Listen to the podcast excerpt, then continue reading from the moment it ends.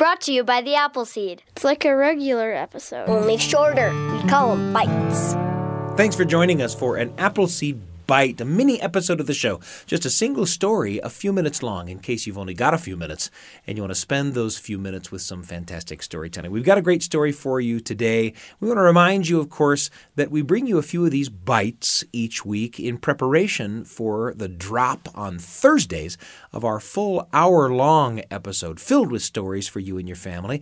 This Thursday, you're going to enjoy a piece called The Golden Eye of the Fighting Cricket, told by the great storyteller and mime Motoko. And you're also going to hear a radio drama that will take you all the way to the bottom of the sea, an adventure called The Crystal Whale, and you won't want to miss it. In the meantime, I'm pleased to have one of our producers in the studio with me, Dr. Heather Bigley. Heather, thanks for joining me. Hello.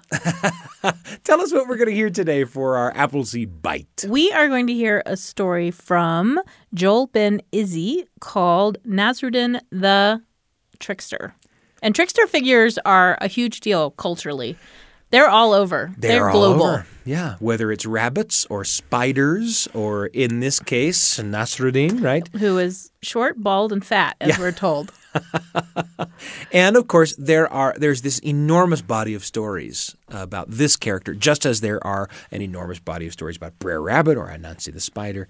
And uh, this is a really fun one. Uh, the storyteller is Joel Ben Izzy, the Bay Area storyteller, who uh, nearly lost his voice altogether as a result of throat cancer. Oh, my. And came back from that, but during that trial, during that difficult period in his life, leaned on the principle he'd been teaching in storytelling performances for so many years that stories have in them the power to comfort and sustain you.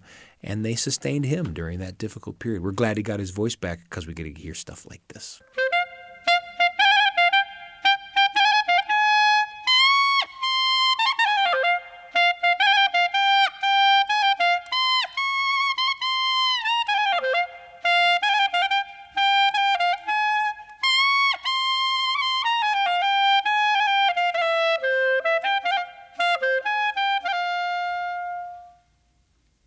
Wherever I go, I hear stories of a man named Nasrudin.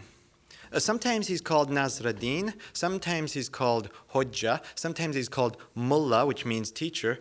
Um, he's called many different things by many different people, but he's always described the same, whether they tell his stories in, in Turkey or in Spain or in Greece or in Italy or North Africa, India, China. He's a trickster. But he doesn't look like a trickster. He always looks like a sort of a short, pudgy, middle aged, balding man, which makes him an especially effective trickster.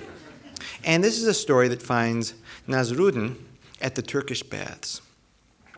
Nasrudin thought he would take his weekly Turkish bath. He walked in to the bathhouse where the attendant saw him and he was dressed like a bum. So the attendant threw a towel to him and said, You there, Nasrudin, last uh, door on the left. It's the one I haven't cleaned yet. Go, go. Nasrudin goes off. He takes his bath. And at the end, as he's leaving, he says to the attendant, Oh, I have something for you. Yeah? He gives him a gold coin. It's a big tip. The attendant looks and says, Why, why, thank you. Thank you. And Nasrudin goes off. The next week, when Nasrudin returns, that attendant is waiting for him. Mullah Hodja Nasrudin, sir, please, for you I've saved the finest bath in the house. Here are two, three towels. Allow me to remove your shoes. I shall be outside the door waiting for you if you need me.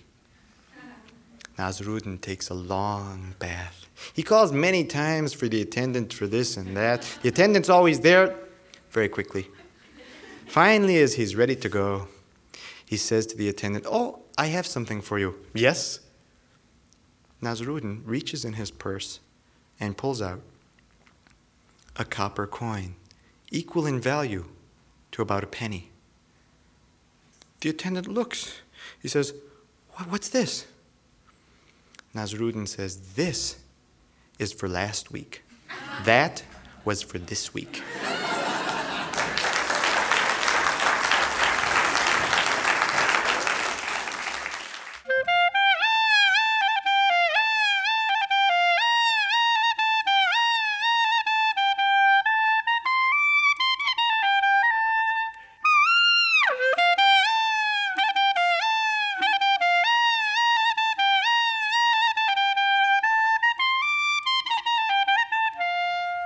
Nasrudin was sitting at home one day. There was a knock on the door. He opened it. A friend said, Hello, Nasrudin. Guess what I brought us? What? A duck. I caught a duck. We'll have duck soup. And so they make duck soup. They make a huge pot of duck soup, and that friend eats it, Nasrudin eats it. They have a delicious, wonderful meal, and the friend goes off. The next day, as Nasrudin is sitting at home, there's another knock at the door, and someone comes in and says, Excuse me, Nasrudin, you don't know me, but I am a friend of the man who brought you the duck. May I have some soup? Of course. Nasrudin gives him some soup, and off he goes. The next day, there's another knock at the door. Nasrudin, you don't know me, but I am a friend of a friend of the man who brought you the duck. May I have some soup? He gives him some soup. This goes on day after day. Finally, it gets ridiculous. Someone comes and says, You don't know me, Nasrudin, but I am a friend of a friend of a friend of a friend of a friend of a friend of the man who brought you the duck. May I have some soup? Nasrudin looks at him, says, Please sit down. He goes to his kitchen and brings out a bowl of tepid water, places it before the man. The man looks at it, tastes it, and says, Nasrudin, excuse me, but this is not soup. This is water. No, no, my friend. This is the soup of the soup of the soup of the soup of the soup of the duck.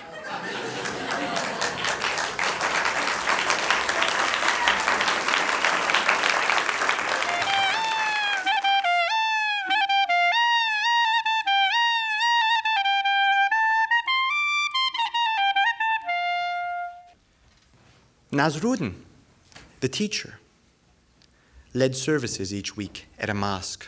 Every Friday morning, people would gather, and he would lead them through a service and then offer a sermon. But one morning, when it was time for the sermon, he said, Ah, my friends, before I give to you the sermon, please let me ask you a question. Who among you knows what it is about which I am about to speak? Well, this was an odd question. They didn't know what he was going to say, so they shrugged their shoulders. And he looked at them and said, My friends, if you don't even know what it is that I am going to talk about, there's no point in my saying it, is there? And he left. the next week, that mosque was packed. People wanted to see what Nasrudin was up to. He led them through the service as he always did, and then said, Ah, my friends, before I give the sermon, let me ask you a question. Who among you knows what it is about which I am about to speak? Well, of course, they didn't know what he was going to say, but they remembered what had happened the previous week. So now they nodded. Ah, yes, Nasrudin, we know exactly what you're going to say. We know. He looked and said, My friends, if you know what it is that I'm going to say, there's really no need for me to say it, is there? And he left. The next week, that mosque was absolutely packed. People were looking in from the outside to see what they could see. He led them through the service, as he always did, and then said, My friends, before I give to you the sermon, let me ask you a question. Who among you knows what it is about which I am about to speak? Well, of course, they didn't know what he was going to say, but they remembered what happened the week before when they'd all nodded. They remember what happened the week before when they'd all shrugged their shoulders. Now they look back and forth at one another, and some nodded and said, Ah, yes, yes, we know, we know. And some shrugged their shoulders. How can we know? And he looked at them and said, Ah, now this is very interesting. For I see that perhaps half of you know what it is that I'm going to say, and half of you do not. So if you please, the half that knows what I'm going to say, teach the other half, and you'll save us all a lot of time.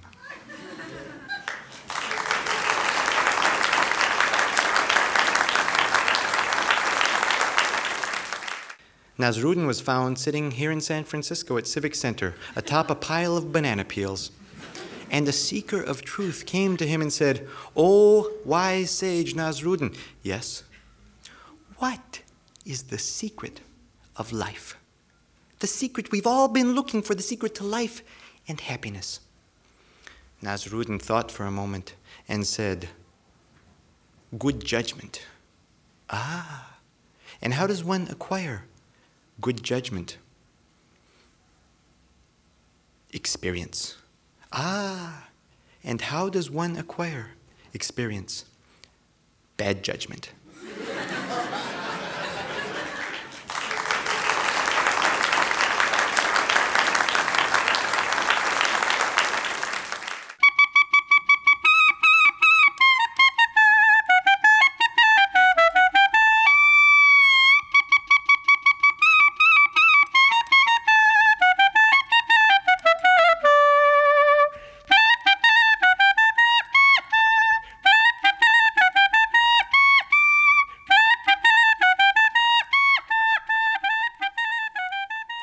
Nasrudin the Trickster. Stories told by Joel Ben Izzy. Our producer, Dr. Heather Bigley, brought that story to us today. Heather, thanks for bringing us that tale.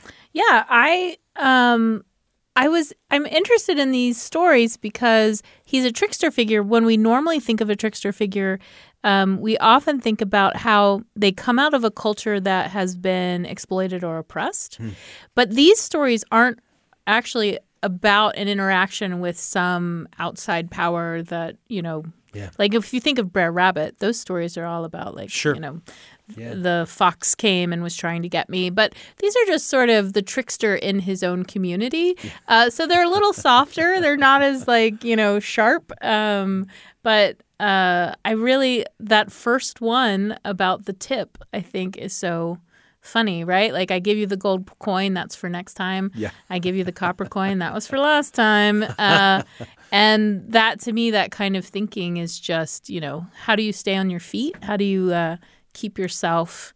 Um, how do you how do you protect yourself? And the trickster comes up with ways to protect himself. I think uh, of the people in my life. I, I think of my family, right? And if somebody were to say, "Who's the trickster character in your family?" I just know. I mean, I I, Well, I, I can, that I can point to my brother Dave. Okay. say, that's that's my that's the tri- that's the trickster character in our in our family. Do you have one? If somebody were to say, "Who's the trickster character in your family?" Uh, that's really fascinating question. I want to have an answer to that. Um, that isn't me. well, maybe that's the question that we're asking in this Right. bite. You know, we always say that we hope that the stories that we bring you spark memories and thoughts that you can share with the people that you love. Maybe today's question is if you had to answer who is the trickster character in your family, who would it be? Right. So, yeah. Excellent. Invitation extended. Yes. Invitation accepted. in, a, in a future episode, we'll talk more. Heather Bigley, thanks so much for bringing us that story. Hey, thanks for having me as always. And don't forget to join us on Thursday for an episode that will include The Golden Eye of the Fighting Cricket by the wonderful storyteller Motoko and an audio drama called The Crystal Whale, an undersea adventure that you won't want to miss. I'm Sam Payne. Can't wait to be with you again on the Appleseed. Thanks for joining us. For a bite! Brought to you by the Appleseed.